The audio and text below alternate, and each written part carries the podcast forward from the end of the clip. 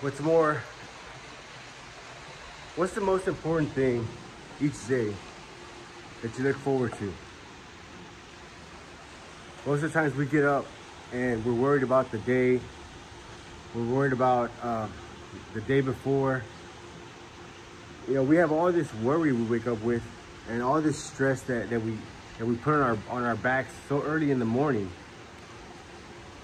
And, and we forget the most important thing. We, we forget this to be grateful that, that we're, we woke up. That, that we woke up today uh, and are able to perform. That we're able to come out and solve problems. That we're able to make a difference.